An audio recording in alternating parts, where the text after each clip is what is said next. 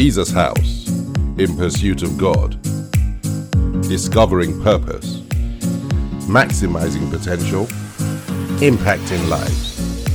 This message is being brought to you from Jesus House London. God bless you.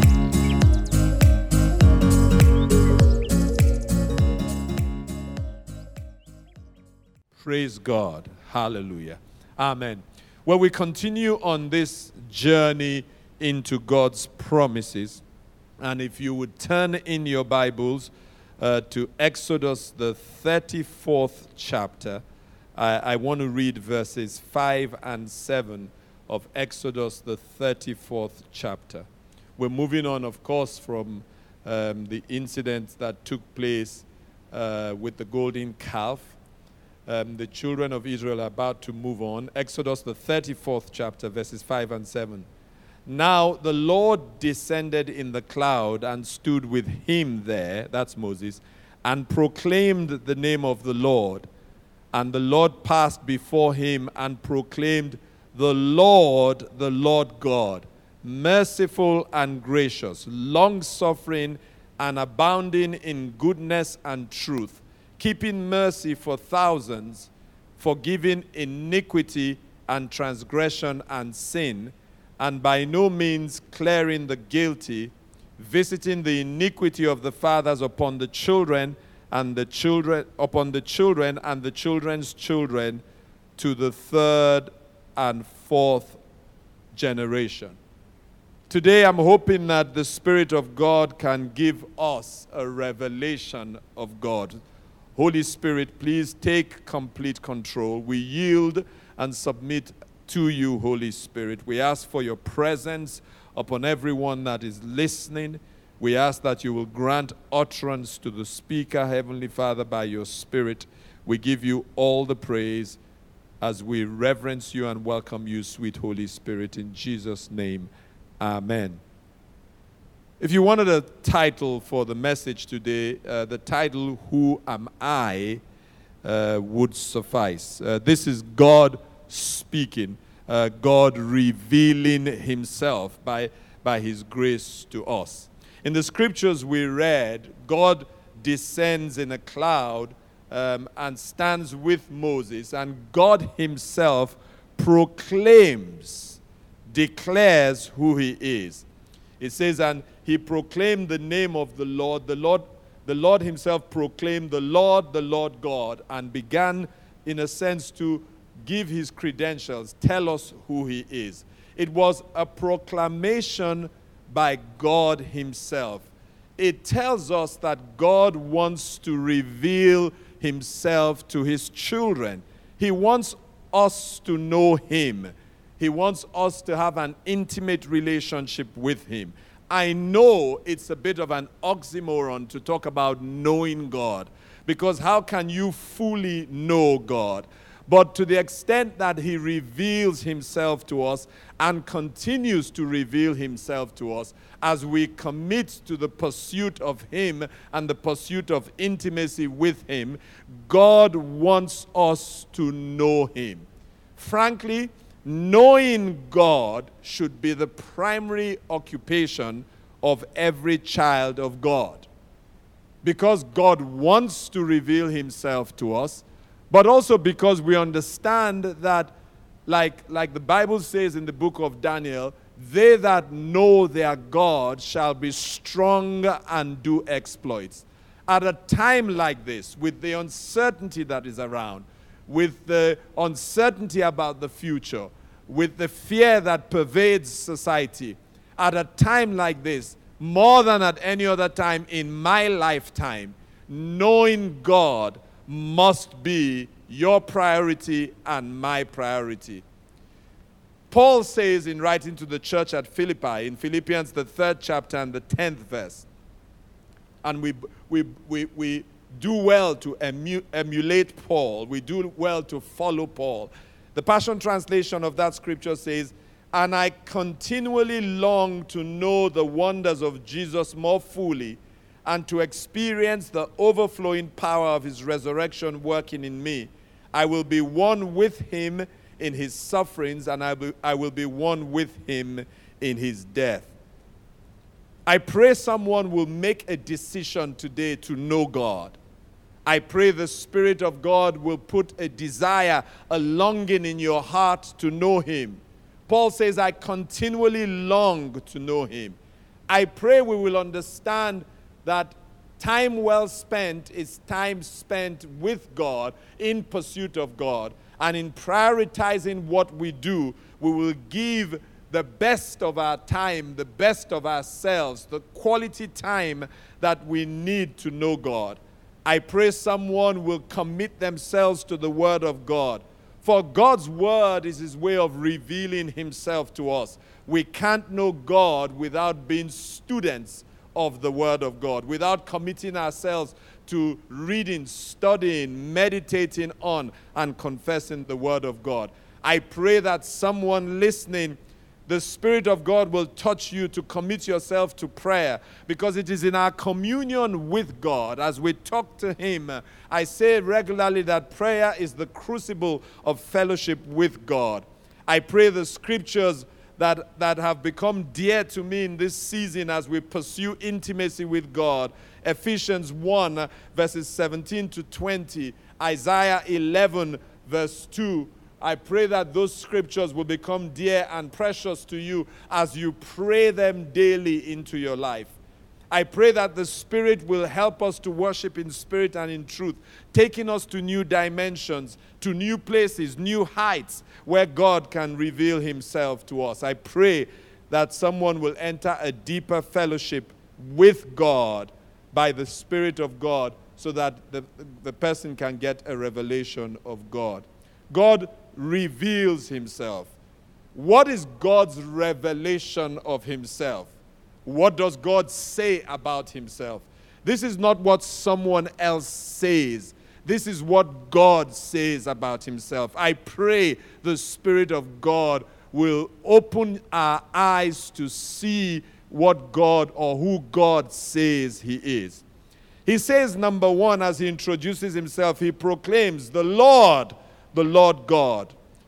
That is the name Yahweh, his covenant name by which he revealed himself to the patriarchs Abraham, Isaac, and Jacob.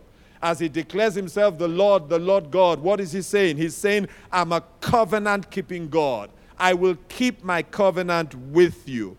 That's the name that sums up all that God is the unchangeable God, the all powerful God, the all knowing God. And you know, it's an, it's a, it takes you to a place of assurance to know that the Lord, the Lord God, Yahweh, is fighting for you. You cannot lose. It takes you to a place of confidence in God when you know that Yahweh, the unchangeable God, the all powerful God, the Lord, the Lord God, is in that situation that looks hopeless. It has to change. Hope comes in. When you realize that Yahweh, the Lord, the Lord God brought them through the Red Sea, then you know that that same God that, you, that is your Father, that you are getting a revelation of even now, will take you through your own Red Sea situation. It has to part, not because of you, but because the Lord, the Lord God, is with you. When you know that the Lord, the Lord God is with you, when you know that the all powerful God is with you, you know that you will overcome. God says to you and I that we should receive a revelation of Him as the Lord, the Lord God, the all powerful, unchangeable, all knowing, all seeing God. Number two, how does God reveal Himself? He reve- reveals Himself as the merciful God. The Lord, the Lord God, merciful.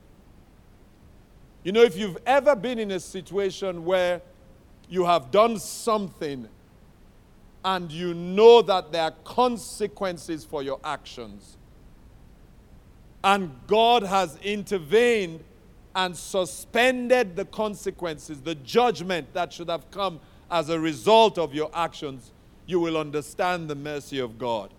I don't know if you've been there, but I've been there so many times in my life where I have erred, where I have made a mistake, where I've done something I shouldn't have done.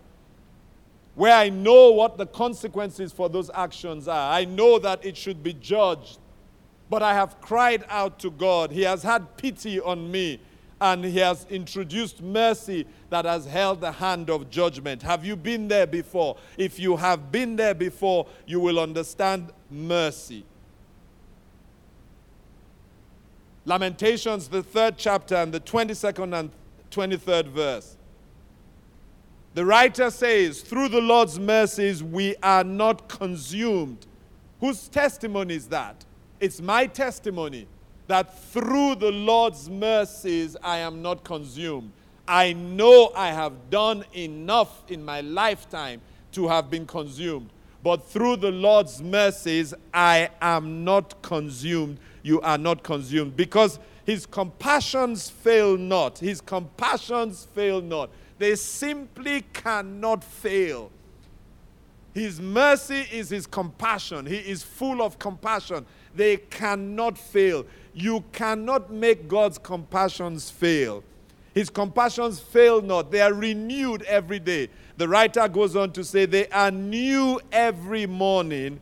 Great is your faithfulness. May Yahweh, the Lord, the Lord God, have mercy on you. He goes on to introduce himself as gracious, the gracious God. That outpouring of his grace and favor on a person who is undeserving, what we call unmerited favor. I didn't work for it. You didn't work for it.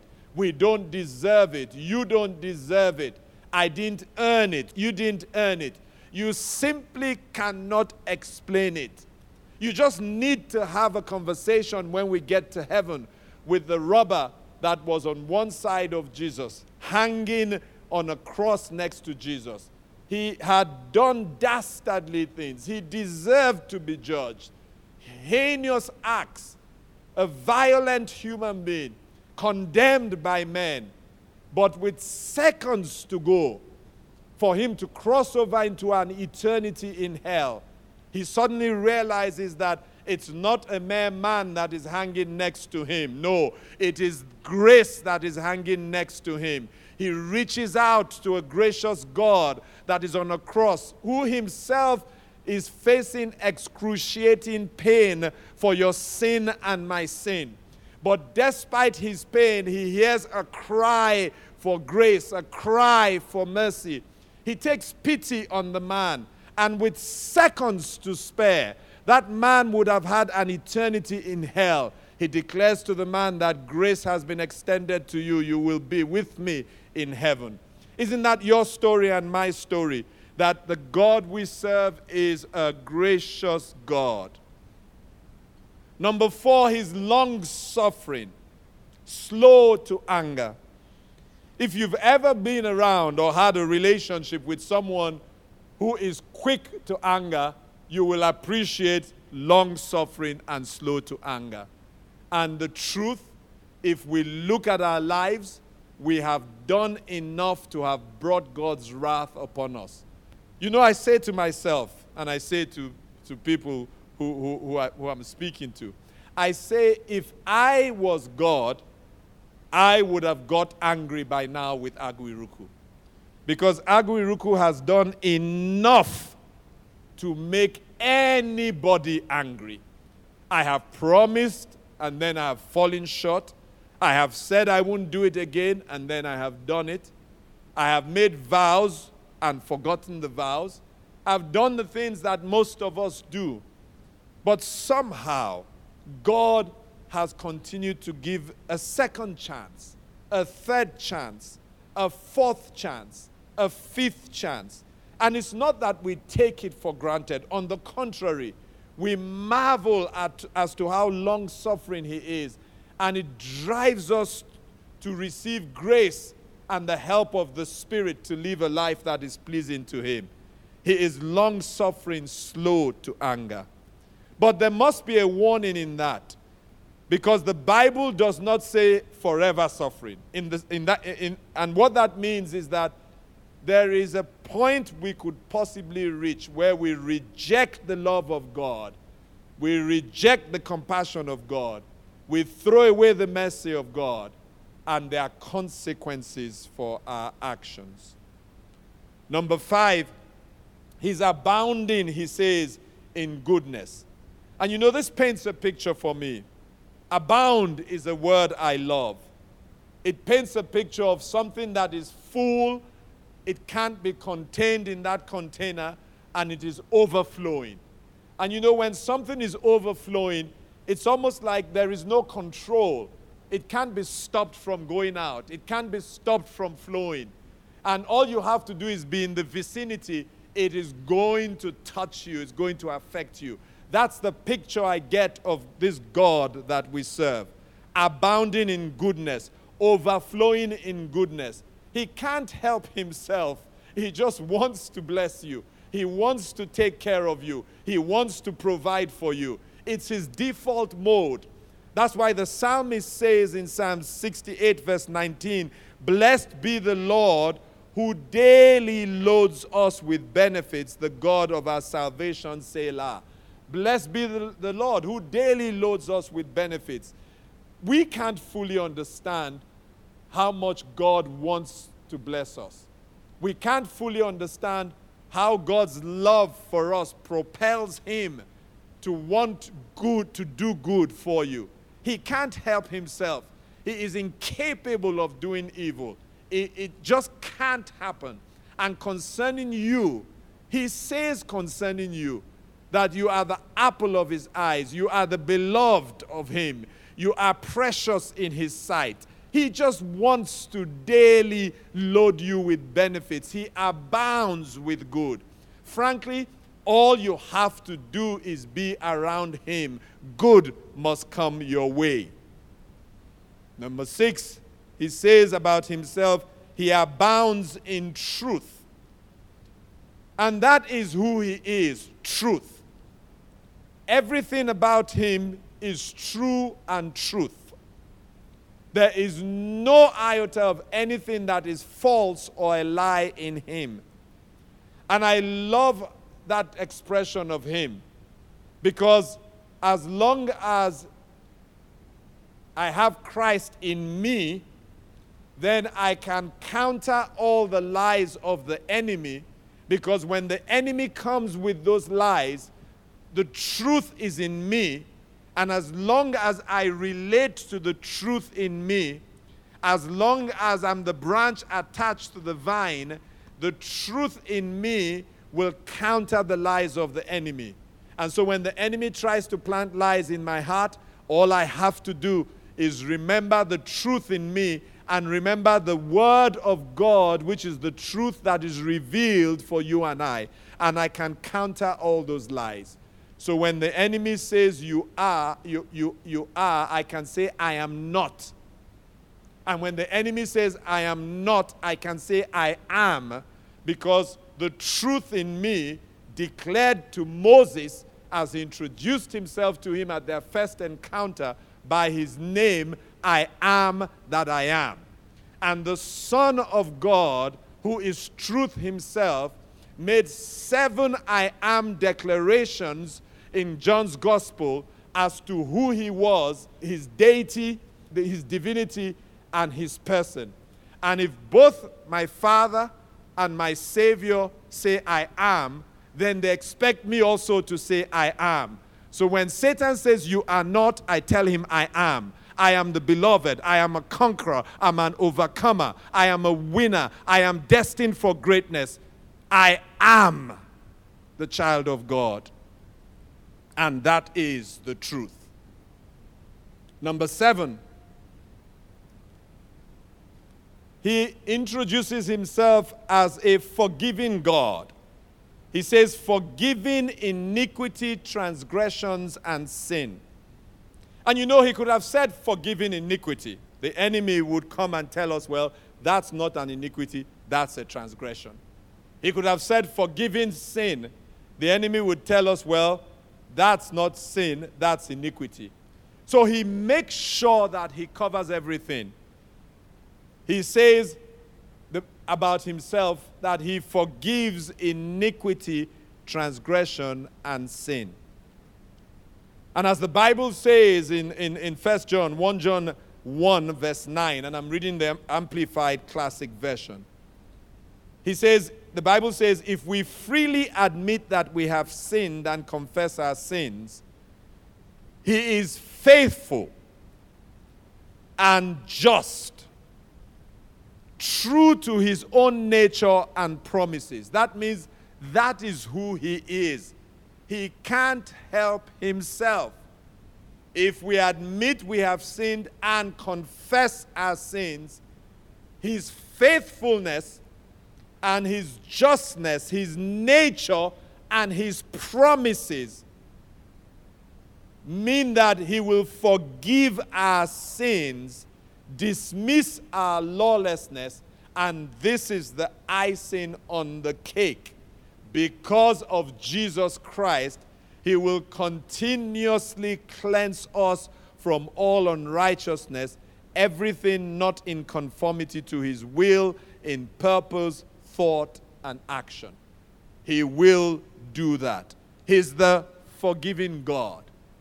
And so, my sister, it is a lie of Satan that keeps bringing back to your memory something that you have brought under the blood, something that you have confessed, and something that you have repented of. Now, remember, repentance is not just saying, I'm sorry, but repentance is, is saying, not just saying, I'm sorry, but I am going to change. God, help me by your Spirit to change. I'm not going back to the vomit. I'm determined not to go there, but I know I can't do it in my own strength, so I reach out to the Holy Spirit to help me. God is a forgiving God. Don't let the enemy tell you that lie that there is some there are some sins that are so bad and so deep and so terrible that the blood of Jesus can't wash it away. There is nothing that the blood of Jesus cannot wash away. Number 8 He's a righteous God. He does punish the guilty. He visits the iniquity, he says, as he, as, as he drives home this point. He visits the iniquity of the fathers upon the children and the children to the third and fourth generation. Now, we tend to think third and fourth generation means it stops at four generations, but that's, that's, that's the way it was written in, in, in, the, in, the, in the Hebrew language to mean it continues. He does punish the guilty. And if not for Jesus Christ, we would have to receive the punishment for our sins, irrespective of whether we changed our minds or we regretted doing them. The beauty of God is that He retains His righteousness by pouring out His wrath on Jesus Christ, his Son, who became a substitute for you and I, took on our guilt at the cross so that God could continue to be righteous whilst at the same time being merciful, being love as he is, showing us compassion. That's what Jesus Christ did for you and I. So our guilt was put upon him our sins he took upon himself. On the cross, he took upon himself the wrath, the anger of God against sin, so that you and I can be set free. All his other attributes do not cancel out his righteous nature. That's why Jesus died on the cross to satisfy the righteousness of God. The psalmist echoes a lot of what I have shared with you in Psalms 86, verse 15. But you, O Lord, are a God full of compassion and gracious, long suffering and abundant in mercy and truth. God's revelation of Himself. And as I come to an end, of, of this message. If there's anyone who hasn't taken advantage of Jesus Christ as your ransom, the lamb that was slain for your sin, the one who took on the wrath of God, declared himself guilty on your behalf so that your punishment could rest upon him, then you haven't received the free gift of salvation that saves you and sets you free. Well, there's no better time than now if you would open up your heart and welcome him into it. I'd love the privilege of praying with you if you would do so. So, wherever you are, you want to start a relationship with God. This revelation of Him has touched your heart. You want to receive Him as your Lord and Savior. You want to call God your Father. You want to have the right to do so because you have become a member of His family, a child of His. If you would just say this prayer with me, then Jesus, I assure you, will come into your heart. Will you say after me, Heavenly Father, I thank you for this revelation of who you are. Thank you for having mercy upon me. Today, I open up my heart as I give my life to you. I accept your Son Jesus as my Lord and Savior. I make a decision to turn away from anything that is sinful as I embrace you as my Father and Jesus as my Lord. Give me the grace. Help me by your Spirit to live a life that is pleasing to you. In Jesus' name, Amen. Amen. As you've said that prayer, I guarantee you that you are now part of God's family. You will experience Him in all these expressions we have described. And as you have said that prayer, the Bible tells us there are celebrations going on in heaven. We also celebrate you here on earth. What was Moses' response as I end when he had this revelation of God? His response was awe. Awed at God's majesty, awed at God's or that, at, that God could love him in the way that he does, or that God would, would give him another chance. Just awed by God. What is your response and my response? It's the same. The Bible says in Exodus, the 34th chapter and the 8th verse, Moses' response to this. So Moses made haste and bowed his head towards the earth and worshiped God. And I'd like you to just bow your heads. And as I just invoke the Holy Spirit, may He give you utterance, a new song in your heart. May He lead you to declare God's praise. I don't know how you're going to be led to worship God. But wherever you are, let's just spend a few minutes in the presence of God. You might want to lie prostrate as you just remember God's faithfulness, God's mercies, God's compassion. I'd like you to create a sacred moment. You might have been distracted once or twice, maybe more while I was preaching. But for the next minute or two, I would really like you to create a special sacred moment for God as you just thank Him. You might want to stand up and lift holy hands to Him. You might want to kneel. You might want to lie prostrate. You might want to sit where you are. But what I'm asking is that we give this moment to God that we shut out the rest of the world as we pour out our hearts before Him, as we just thank Him. Go on, just let's begin to do that. Begin to cast your crowns, begin to lie prostrate, begin to declare that He is God, begin to profess your love to Him, begin to serenade Him, serenade the Spirit.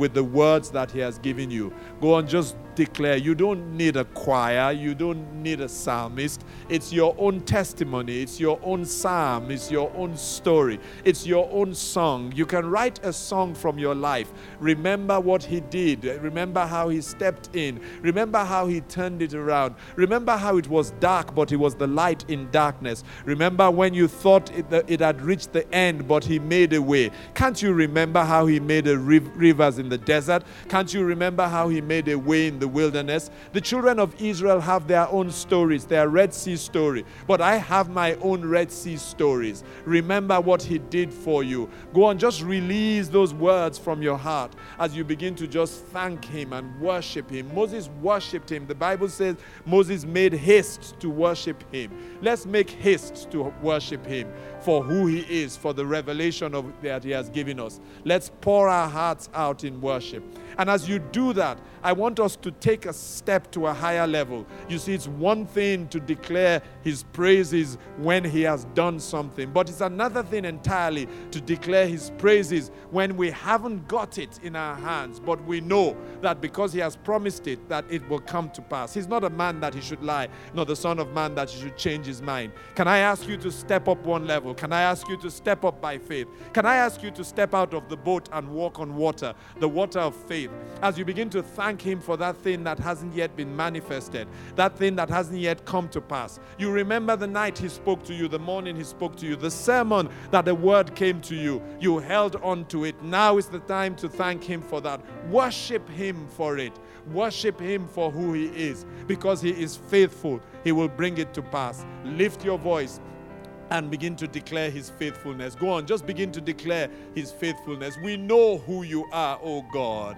We know who you are. The circumstances can't change it. We know who you are. You are the Lord, the Lord God. You are Yahweh, the unchangeable God. You are the all powerful God, the all knowing God. We know who you are. You are the everlasting Father. We know who you are. The circumstances can't change it. We know who you are. You are the Prince of Peace. We receive your peace. We know who you are. You are the mighty God. We know who you are. Oh God, you fight our battles. That battle that I am in now, Father, you are fighting it for me. I know who you are.